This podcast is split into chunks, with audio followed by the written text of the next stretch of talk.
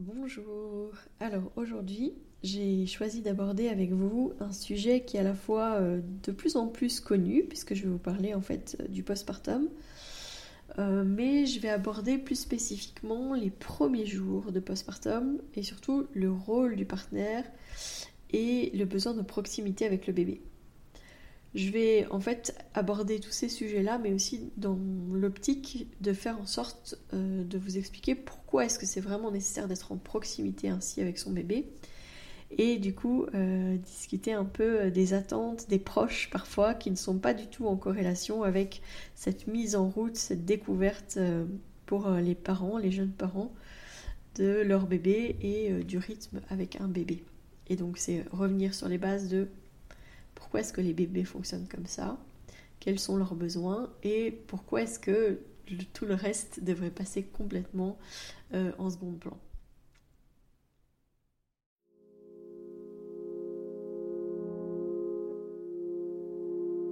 Bienvenue dans Bulle de Sage-Femme, le podcast qui déconstruit les croyances, démystifie les peurs sociétales, redonne toute sa place à la physiologie des femmes qui savent enfanter dans leur pleine puissance, mais aussi des bébés qui savent se mettre au monde.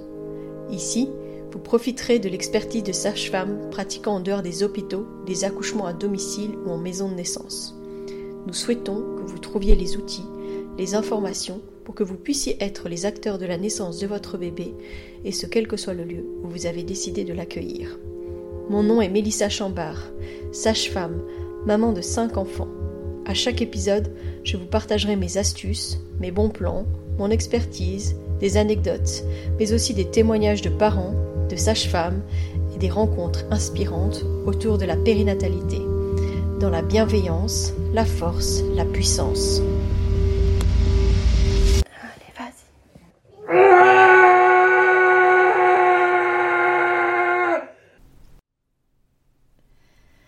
Le postpartum, c'est enfin mis en lumière depuis quelques années.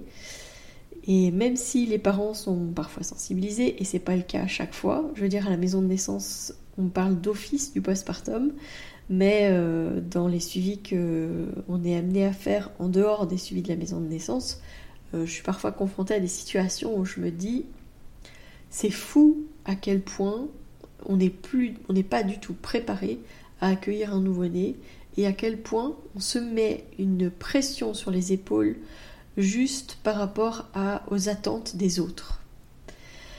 Et donc, j'espère que ce podcast aujourd'hui pourra potentiellement servir aussi à expliquer à la famille, aux proches, euh, etc., aux, amis, euh, pourquoi par exemple vous avez décidé de limiter les visites. Euh, parce que c'est souvent mal pris le fait que vous limitiez les visites mais c'est expliquer, voilà, être peut-être euh, la porte-parole de pourquoi est-ce que c'est nécessaire justement de limiter ces visites pour que ce soit beaucoup plus aisé et beaucoup plus facile pour euh, la mise en route de l'allaitement par exemple, pour le lien d'attachement, pour euh, trouver son rythme, etc. donc voilà. Donc n'hésitez pas en tout cas à partager ce podcast à vos proches si vous voulez leur expliquer pourquoi est-ce que vous avez pris cette décision euh, et pour que peut-être ils trouvent le moyen de vous soutenir autrement qu'en venant euh, vous apporter un énième doudou ou euh, une énième tenue complète toute mignonne mais que votre bébé ne mettra peut-être qu'une ou deux fois le temps de faire une photo. Donc voilà. notre société, elle pousse quand même très fort, trop vite, à retourner à une vie, et je vais mettre des gros guillemets, à retourner à une vie normale. C'est jamais normal en fait, le retour à une vie après, euh, le retour à la vie après euh, avoir accueilli un nouveau bébé euh, dans votre famille, surtout si c'est votre premier, parce que c'est toujours justement une nouveauté et c'est toujours un gros réajustement qui va demander du temps, qui va demander euh, de l'adaptation de votre côté comme de celui de votre, vos enfants ou de votre bébé et de votre bébé. Clairement, de nos jours, avec euh, ce retour assez rapide à la maison, euh, c'est vrai que si jamais vous accouchez à l'hôpital, normalement vous allez rentrer chez vous au deuxième jour. Au deuxième jour, vous n'avez pas encore forcément votre montée de lait. vous vous tâtonnez tout juste avec votre bébé. À l'hôpital, on vous aura montrer un bain et puis on vous aura dit bah voilà rentrez chez vous. euh, avec un peu de chance, vous avez une sage-femme qui viendra vous voir à la maison. Et alors, c'est elle qui vous accompagnera, qui fera en sorte de répondre au maximum à toutes les questions qui vont venir après ça. Clairement. D'où avoir bien préparé son post-natal et avoir choisi une sage-femme qui fera le post, enfin, qui viendra faire les visites post-natales chez vous a beaucoup de sens parce qu'elle aura pu euh, et vous connaître avant, euh, savoir quels sont vos besoins et puis vous accompagner dans les premiers jours, premières semaines, premiers mois de vie, etc.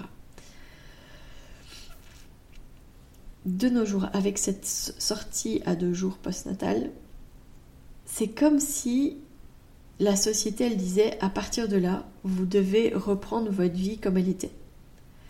Et notamment, bah, c'est bien, vous rentrez chez vous, bah, du coup, faut euh, lancer la lessive, faut ranger, faut pouvoir accueillir du monde, etc. Potentiellement se maquiller, se préparer pour pouvoir accueillir les gens, avoir fait une belle table, euh, avoir euh, mis les dragées en valeur, etc. pour pouvoir offrir aux proches qui vont venir voir le bébé une petite pochette de dragées euh, ou un petit cadeau pour les remercier d'être venus.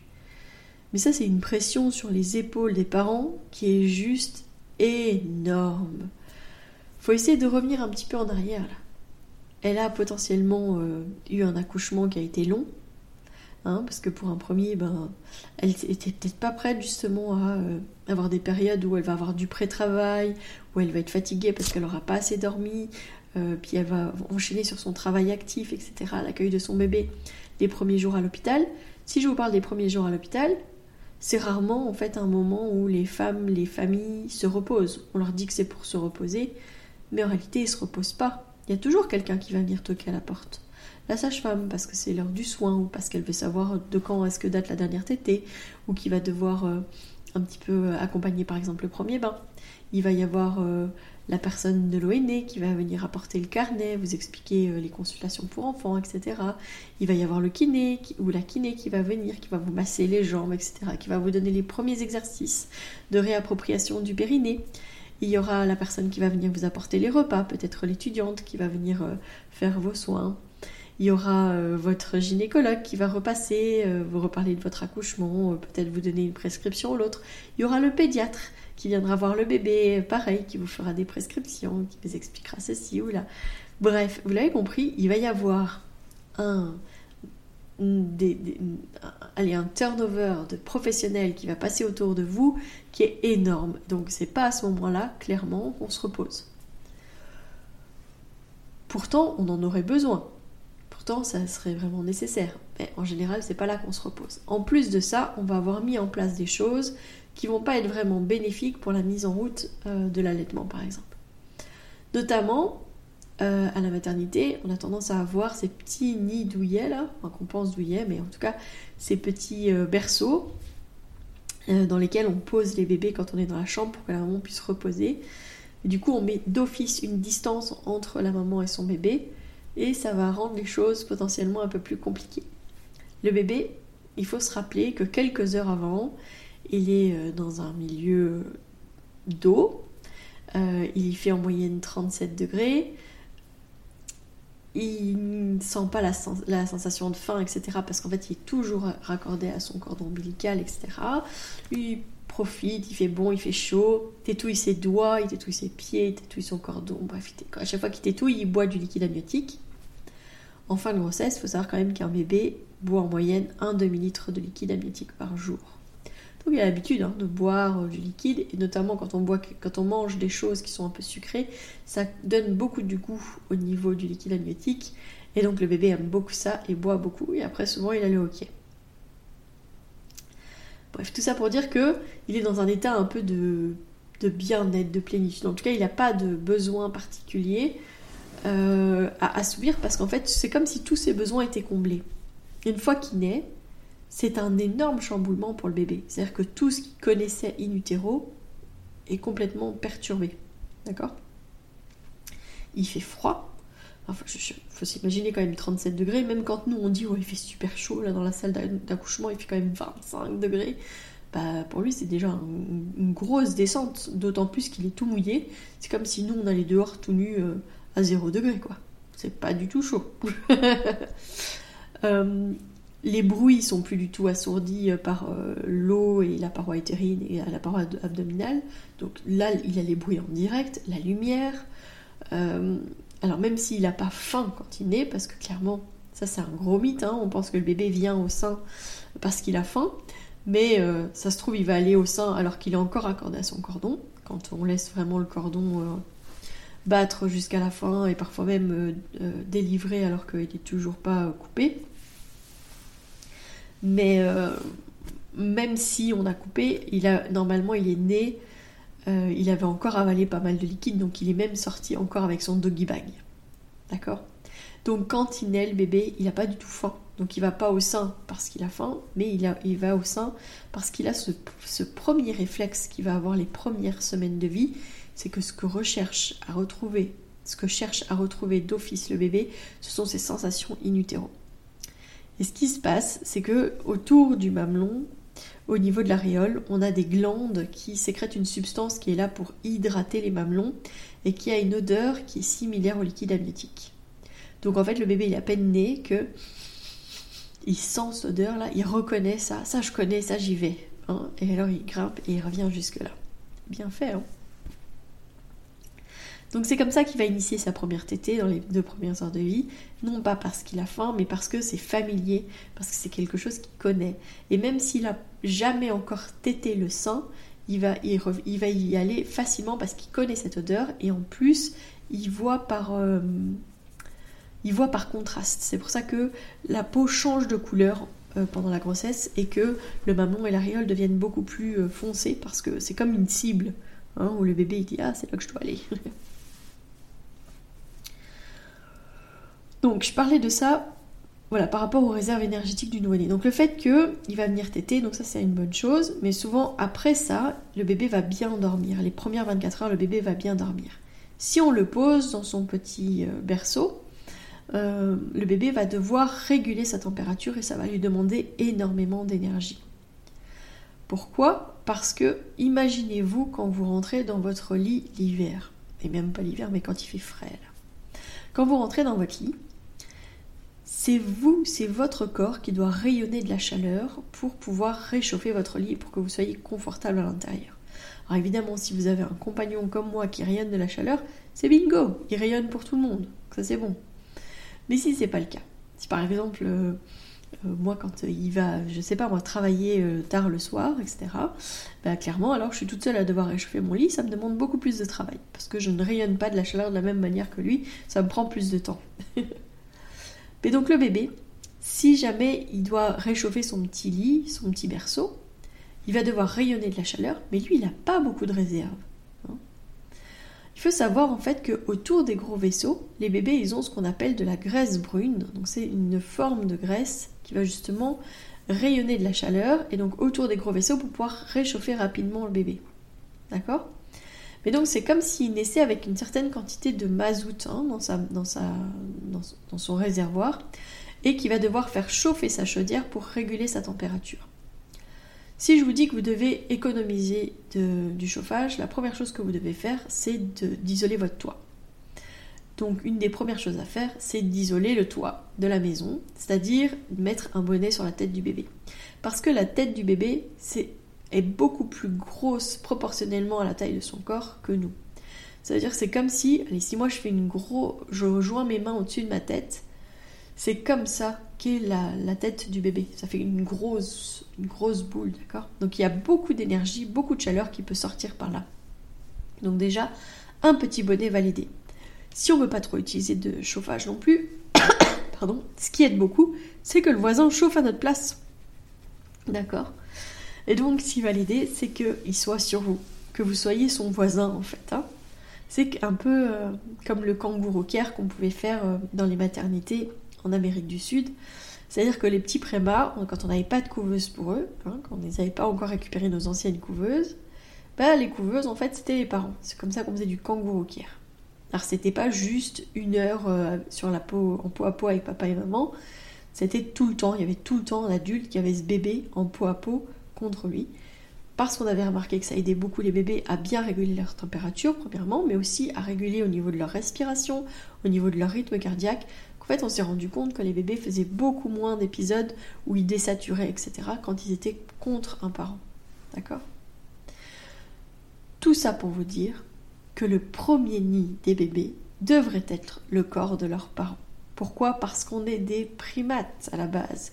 On est des mammifères qui sommes portés nos bébés ont encore tous les réflexes, avec par exemple le réflexe de grasping, qui est ce réflexe qu'ils ont quand on met notre doigt à l'intérieur de leur main. Ils ont tous les réflexes pour nous montrer que normalement ils devraient rester agrippés à nous et être à portée de téter constamment. Alors que nous, ce qu'on veut, c'est pouvoir les poser dans des petits nids tranquilles, tout douillets, qu'on leur a créés en pensant que c'était là qui serait le mieux. Mais la plupart du temps, c'est pas là qu'ils sont le mieux. D'ailleurs, dès qu'on les pose, souvent, même s'ils dormaient, il va ouvrir les yeux et pleurer parce que ne comprend pas pourquoi on le laisse là. C'est froid, ça, ça, il va être à distance et ça les bébés ils aiment pas. Pardon. Donc vraiment, le bébé il doit rester le plus possible sur vous. Les premières heures de vie, c'est vraiment hyper important. Parce que pendant ces premières 24 heures, le bébé qui dort beaucoup, il va quand même avoir tendance à utiliser beaucoup d'énergie à réguler sa température, alors que s'il est contre vous déjà, il utilisera beaucoup moins d'énergie pour réguler sa température. Donc ça c'est le premier réflexe à avoir, garder le bébé contre soi. Alors on parle du pot à pot parce que c'est quand même ce qu'il y a de plus euh, direct on va dire. D'ailleurs c'est le meilleur moyen de, réchauffer un bébé si jamais vous avez un bébé qui a froid. C'est donc de déshabiller le bébé, de lui mettre juste une petite couche, un bonnet, peut-être des petites chaussettes à la rigueur, et alors vraiment peau à peau, ça veut dire que vous-même, vous n'avez pas de t-shirt euh, et que vous mettez le bébé contre votre poitrine, puis une couverture au-dessus de vous. Alors rien n'empêche d'avoir mis un gilet hein, pour pas avoir froid sur vous, quoi, mais là où vous allez mettre le bébé, il ne doit pas y avoir de vêtements entre vous et le bébé.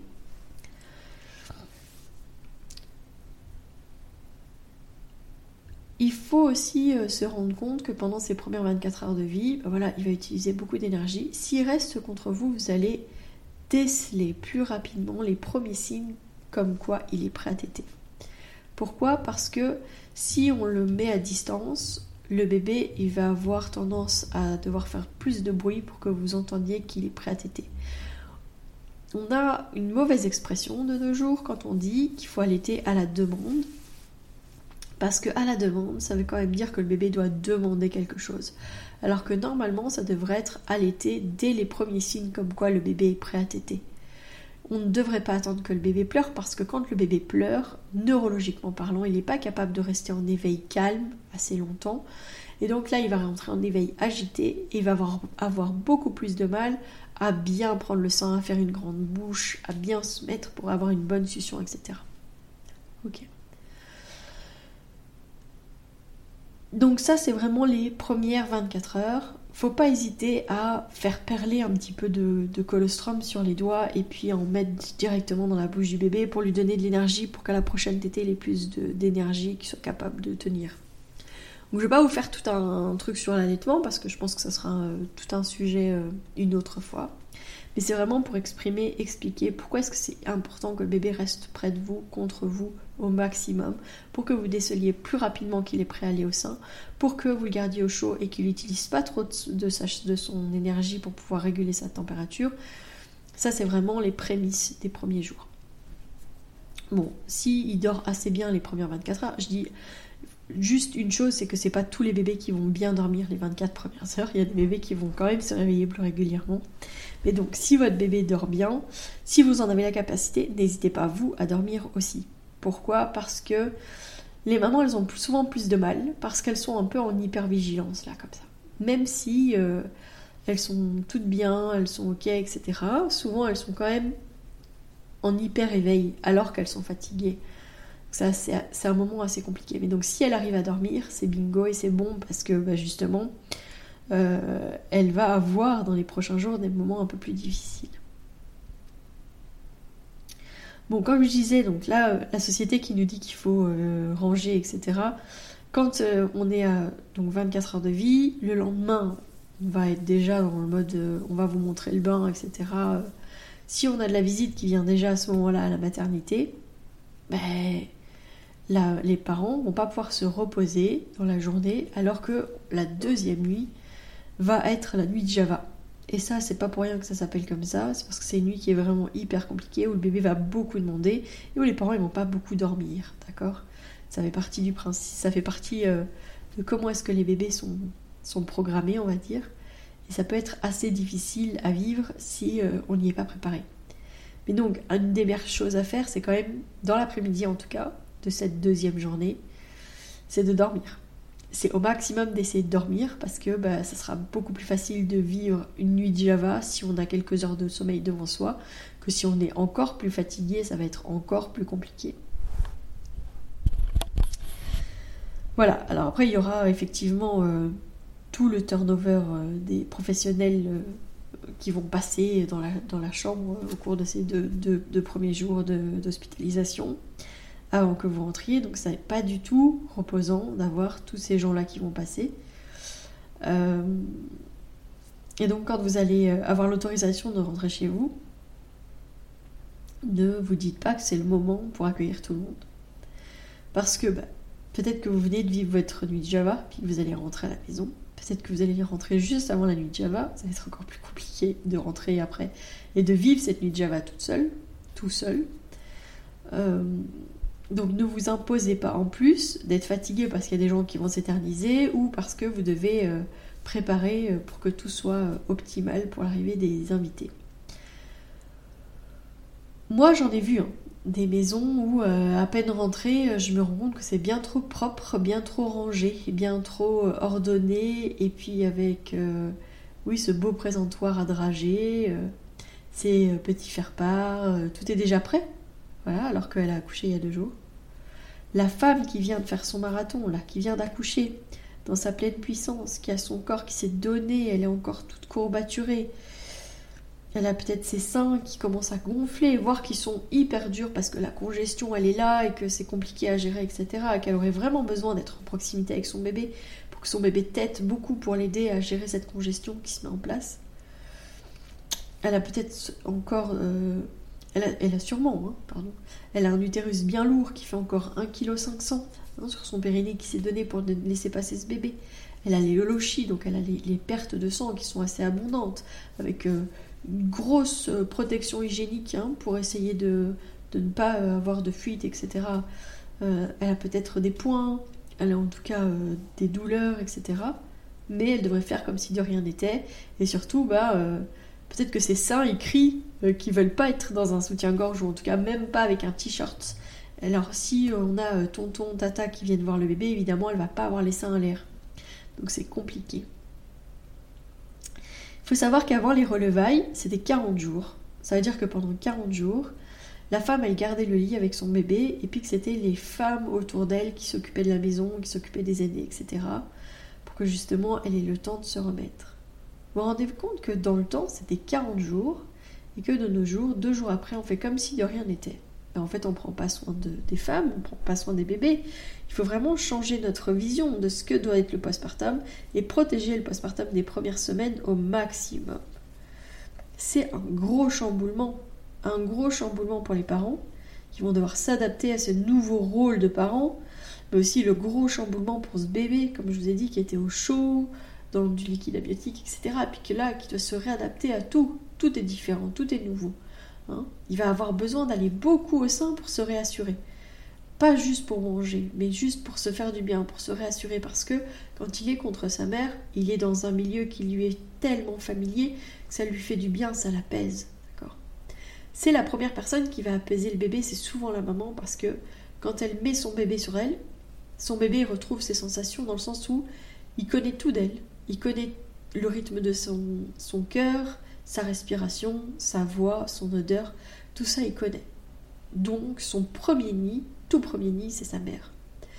Si son père ou sa mère, sa deuxième mère, prend son rôle à cœur et est très présent dans les premiers jours, ça va très vite devenir le deuxième nid. C'est pour ça que j'explique souvent que c'est pas seulement nourrir le bébé qui crée le lien, parce que souvent en fait on entend oui quand est-ce que je pourrais tirer mon lait pour que euh, lui puisse lui donner à manger, etc. Mais on s'en fout, on s'en fout un peu de ça. Enfin, c'est pas le fait de nourrir le bébé qui est important. Plus tard, pourra lui donner un biberon s'il a envie de, du lait que tu auras tiré.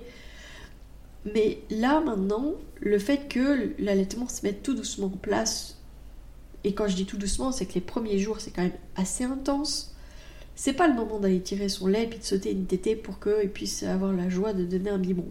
Par contre, ça peut être vraiment le moment où, juste après la tétée, quand le bébé va bien dormir, il peut aller contre son parent en peau à peau pour que la maman elle puisse potentiellement peut-être prendre sa douche ou son bain parce que ça lui ferait du bien euh, qu'elle puisse ou alors qu'elle puisse dormir sereinement de tout son saoul parce qu'elle sait que le bébé il est bien et que là il va bien dormir. Voilà. Ça c'est vraiment important. Et puis ça va permettre à ce deuxième parent de vraiment créer du lien avec son bébé profiter euh, être un peu envahi justement de cette sensation de porter son enfant etc même si par exemple il veut baquer à ses occupations ou s'occuper des aînés, etc., il peut toujours mettre le bébé dans une écharpe pour permettre de combler ce besoin de proximité et de sécurité pour le nouveau-né, tout en pouvant euh, répondre aux besoins des plus grands si jamais il y en a, ou en tout cas, euh, je ne sais pas moi, ranger la table, faire le lave-vaisselle ou je ne sais quoi.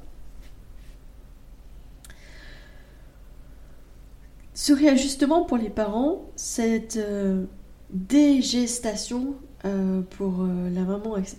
C'est hyper intense. Hein. On parle de nos jours euh, du baby moon ou du mois d'or, des moments où on dit qu'en fait, s'octroyer tout ce temps de temps plus au ralenti avec des attentes qui doivent être les moindres possibles au niveau de ce qu'on attend de la maman, ça c'est hyper important parce que la charge mentale, elle est tellement sur les femmes. Je sais ce que je dis, je suis je suis maman de cinq enfants et je sais très bien que euh, quand il y a quelque chose à mettre en place, c'est d'abord moi qui vais toujours m'organiser pour que les choses se mettent en place.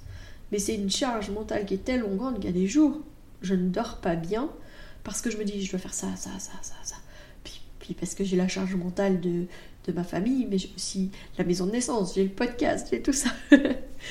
vous visualisez bien tout ce que je vous raconte là, du fait que ça peut être tellement intense que ça peut être difficile. Mais donc c'est de tout ça qu'il faut essayer, essayer au maximum de libérer la jeune mère. C'est justement qu'elle se dise pas, oh, faut lancer la machine. Ah, si on a lancé la machine, il faut mettre le séchoir, parce que si j'ai pas mis le séchoir ou si j'ai pas mis mon linge à sécher, ça n'ira pas, etc. Il faut pas oublier tel ou tel truc, etc., etc. Enfin voilà. Donc, les gens que la maman va bien vouloir qu'elles viennent euh, à la maison, quand je dis elle, je dis les personnes, parce que la plupart du temps, par rapport à ce que je vais vous décrire, ça va être des femmes, mais pas que, ça peut être aussi euh, des hommes très proches d'elles, dont elles, sont ok avec ça, mais il faut être au clair, je suis désolée de tousser, il faut être au clair sur le fait que la femme, elle va avoir besoin des personnes qui vont pouvoir prendre soin d'elle, qui vont accepter s'ils viennent chez elle, de la voir peut-être euh, pas très habillée, ou en tout cas dans son lit, pas pumpée, hein. euh, peut-être avec son bébé au sein, et sûrement avec son bébé au sein, euh, ou si pas avec son bébé, peut-être avec des coques, des, des, compresses de lait ou je ne sais quoi, enfin voilà, qu'elle n'ait pas besoin de se faire belle pour pouvoir les accueillir, et surtout qu'elle n'ait pas besoin de se mettre dans son canapé, ou enfin voilà, si elle a envie de rester allongée dans son lit, qu'elle reste allongée dans son lit avec son bébé. Voilà.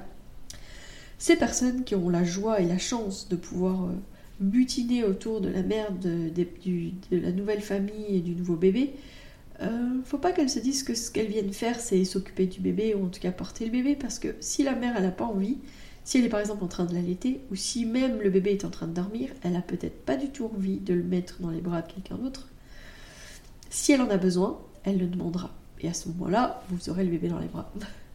Par contre, ça serait bien de butiner autour d'elle pour ben, justement lancer une machine ou peut-être partir avec du linge pour pouvoir l'aider, ramener à manger. Ça, c'est vraiment, vraiment important. Qui que vous soyez, si vous avez l'opportunité d'aller voir des jeunes parents, le meilleur cadeau que vous avez à leur faire, c'est leur apporter à manger. C'est même une règle d'or. Moi, je dis toujours, c'est la règle d'or. Si quelqu'un vient voir le bébé, il doit apporter à manger. C'est la règle. S'il n'apporte pas à manger, il voit pas le bébé. en tout cas, ça veut dire que il vient apporter quelque chose pour que vous mangiez, mais pas pour partager le repas avec vous. D'accord? C'est pas pour s'inviter à manger avec vous, c'est vraiment pour vous faciliter la vie les premiers jours de, l'arrivée de votre bébé. La naissance, elle a peut-être été difficile, il faut encore digérer ce qui s'est passé, apprivoiser sa nouvelle réalité. Il y a peut-être des choses qui vont se passer. Si jamais on respecte pas ce postpartum, si on respecte pas ce rythme, ce besoin en fait que la mère soit au maximum en position allongée, parce qu'elle a ce utérus qui est ultra lourd, qui pèse sur son périnée, qui s'est donné, parce que elle a, elle a fait un énorme marathon et qu'elle a besoin de repos. Alors même si elle ne se sent pas fatiguée, mais son corps a besoin de se relâcher. Les risques, bah, c'est une mauvaise cicatrisation, hein, euh, et notamment au niveau du périnée, euh, parce que bah parfois il y a des, points qui sautent, alors par exemple nous on ne suture pas à chaque fois, mais si la femme elle se met en mouvement trop rapidement, le périnée va pas se cicatriser de manière optimale. Le gros risque évidemment c'est la descente d'organes, puisque si cet utérus il pèse 1,5 kg sur un périnée qui s'est donné, tout ce qui est descente d'organes, hein, les prolapsus, c'est à ce moment-là que les femmes le risquent au maximum. Et puis bah plus tard, parce que ça elles s'en rendront pas compte tout de suite, le plus gros risque c'est ce qu'elles vont avoir, elles ont un risque d'avoir de l'incontinence urinaire et de d'avoir des fuites d'urine plus tard. Rappelez-vous que respecter le postpartum, c'est vraiment un investissement à long terme. D'accord? Ça va vraiment aider à une mise en route de l'allaitement qui sera beaucoup plus facile et beaucoup plus fluide si la maman reste vraiment en proximité avec son bébé pour pouvoir le mettre au sein le plus rapidement possible et le plus spontanément possible dès les premiers signes. Ça va aider le papa à prendre réellement son rôle. Si on se met en branle-bas de combat, etc., si le papa se met en position de accueillir les autres, ben en fait pendant ce temps-là, il fera pas la tétée, il fera pas le, câlin post-tétée post, euh, avec son bébé. D'accord? Donc ça sera pas le moment où il va faire un petit peu de poids peau ou qu'il va mettre son bébé en portage, parce qu'à ce moment-là, en fait, il sera occupé à servir à boire, ranger un truc, etc. Donc à nouveau, il prendra pas soin de son bébé et de sa femme, parce que bah, il sera en train de prendre soin de ses hôtes. Prendre soin de la maman, nourrir, la nourrir, l'hydrater. Elle devrait toujours avoir quelque chose à boire à côté d'elle, cette maman. Que ce soit un verre d'eau, une tisane, etc. Elle devrait toujours avoir quelque chose à boire autour d'elle honorer la femme qui vient de mettre au monde son bébé. Elle se reposera beaucoup plus facilement si justement on prend soin d'elle et qu'on lui dit Qu'est-ce que je peux faire pour toi? Tiens, je t'ai apporté quelque chose, je t'ai apporté ce petit plat-là, je me suis dit que je sais que ça, ça te ferait plaisir, etc. Je t'ai apporté ça. Le baby moon, c'est vraiment s'offrir une pause, par exemple, dans les réseaux sociaux. Annoncer sa naissance, ok, mais après, de plus être non-stop en train de scroller sur les réseaux sociaux, c'est vraiment accepter d'avoir ce besoin d'apprivoiser aussi ce bébé parce que ça sera beaucoup plus facile si on est en proximité immédiate avec le bébé de l'apprivoiser sereinement que si euh, on le pose et puis qu'on essaye à heure fixe peut-être potentiellement de rentrer en contact avec son bébé. Pas forcément mettre le bébé dans un petit nid. Voilà, rester près de lui, ça va aussi vous permettre de respirer son odeur, d'augmenter votre ocytocine. Et bon, donc du coup, de, de, créer un lien d'attachement plus facilement, plus sereinement et plus durable. Si c'est pas possible, bah, dès qu'on en reçoit le besoin, alors de vraiment prendre ce bébé le plus vite possible dès qu'il est en phase de le prendre contre soi. C'est vraiment important de se rappeler qu'il faut respecter les familles, que d'offrir de, ces petits moments, euh, ces, premières semaines, vraiment de, protéger cette bulle. Si jamais vous, vous, on vous propose de venir voir le bébé, vous pouvez dire écoute, je viendrai juste te déposer un petit, euh, un petit plat, voilà, une lasagne, quelque chose. Enfin voilà. Mais je vais pas rester, je vais pas m'éterniser parce que je pense que vous avez besoin de repos. Dis-moi si tu as besoin de ceci, si tu as besoin de cela. Si chacun se positionne au maximum de plus en plus comme des protecteurs de cette bulle, alors ça deviendra normal euh, justement de protéger ces premiers jours et d'accepter euh, de limiter les visites, de favoriser les visites qui sont seulement aidantes, des visites qui sont pro-allaitement et pas entendre euh, les gens qui viennent dire Oh, t'es sûr que ça fonctionne Tu l'as encore mis au sein il y a deux minutes, etc. etc. Euh, on n'a pas besoin d'avoir des avis quand c'est comme ça. Hein. Des repas, ça c'est vraiment important. Si jamais euh, vous faites une blessing way pendant votre grossesse, c'est vraiment un chouette, euh, une chouette chose de demander à vos invités de déjà vous apporter des plats et de les mettre au congélateur. Et vous, dans les semaines avant l'arrivée du bébé, de mettre des plats dans le congélateur investir à long terme dans la santé des femmes et des bébés, dans le lien, dans les familles, de créer, de, de faire en sorte que le parent, deuxième parent, que ce soit la mère ou le père, ait vraiment l'opportunité de créer des liens, un lien de, de qualité avec son bébé. C'est vraiment de l'investissement à long terme que ce baby moon, que ce premier mois euh, postnatal, de ce mois d'or. Et donc important de bien organiser son postpartum, organiser les train meals pour vraiment euh, avoir des repas euh, tous les jours et que vous n'ayez pas besoin de faire à manger. Pourquoi pas avoir une doula en postpartum qui pourra vous préparer potentiellement des repas, s'occuper peut-être peut des proches, etc. Préparez les visites, préparez les proches à ce que justement ils ne vous voient pas tout de suite. Préparez-les au fait que vous allez avoir besoin d'eux, par exemple, pour s'occuper des plus grands de manière qualitative, ou euh, apporter des repas, ou etc., etc., etc. Donc tout ça, ça se prépare. Limitez vraiment les visites les premières semaines, expliquez pourquoi, pour que ça débute mieux, pour que ce soit plus fluide, pour que ce soit plus facile. Et une dernière notion dont je ne vous avais pas parlé encore, c'est qu'il faut savoir que la distance optimale entre la mère et son bébé, puis entre son parent et le bébé, c'est à peu près la longueur du cordon. C'est la distance maximum dans laquelle le bébé devrait être par rapport à ses parents dans les premiers mois de vie. C'est un bon indicateur Hein, de savoir où doit se situer ce bébé, euh, pour pourquoi est-ce qu'on a besoin justement d'avoir son bébé tout proche. Et eh ben, imaginez ce cordon et imaginez du coup le besoin de proximité euh, qu'a ce bébé pour euh, se rassurer, etc. Et puis bah, nous pour être en, en sécurité et de se dire ok, tout est ok, donc là c'est bon, on est bon.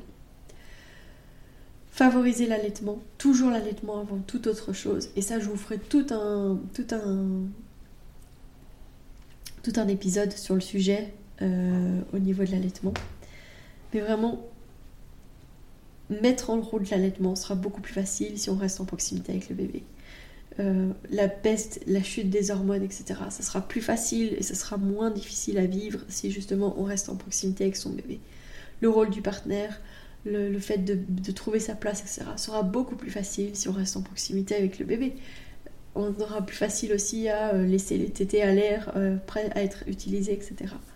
Donc, limiter les visites, uniquement des visites aidantes qui vont apporter à manger, qui vont vous honorer, qui vont prendre soin de vous, qui vont euh, repartir avec une manne de linge, qui vont s'occuper potentiellement des, des aînés de manière qualitative, etc. Voilà. J'espère que ça a répondu à vos besoins et que ça vous permettra en tout cas d'aborder un peu ce sujet avec vos proches si jamais ils sont encore un peu pas sûrs de pouvoir euh, d'accepter euh, enfin c'est pas qu'ils n'ont pas accepté euh, ou, pas accepté mais c'est le fait que c'est peut-être difficile pour eux à accepter le fait que vous avez décidé de limiter les visites dans les premiers jours mais c'est vraiment hyper important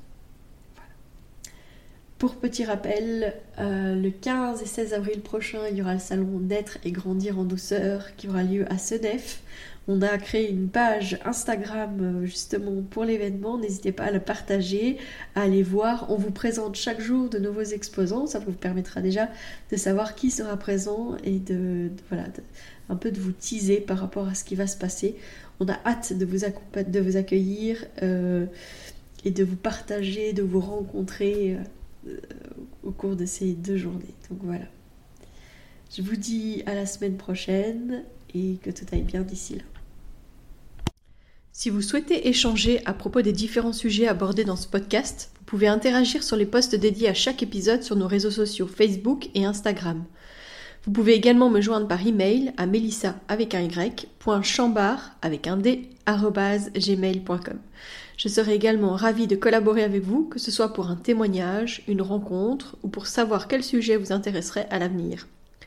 Je vous invite à vous abonner pour ne rien louper des prochains épisodes, mettre des étoiles, des commentaires et surtout à partager pour faire rayonner, voyager ce podcast, pour démystifier l'accouchement en dehors de l'hôpital, parler de ses suivis, de ses naissances et continuer à accueillir en douceur les adultes de demain.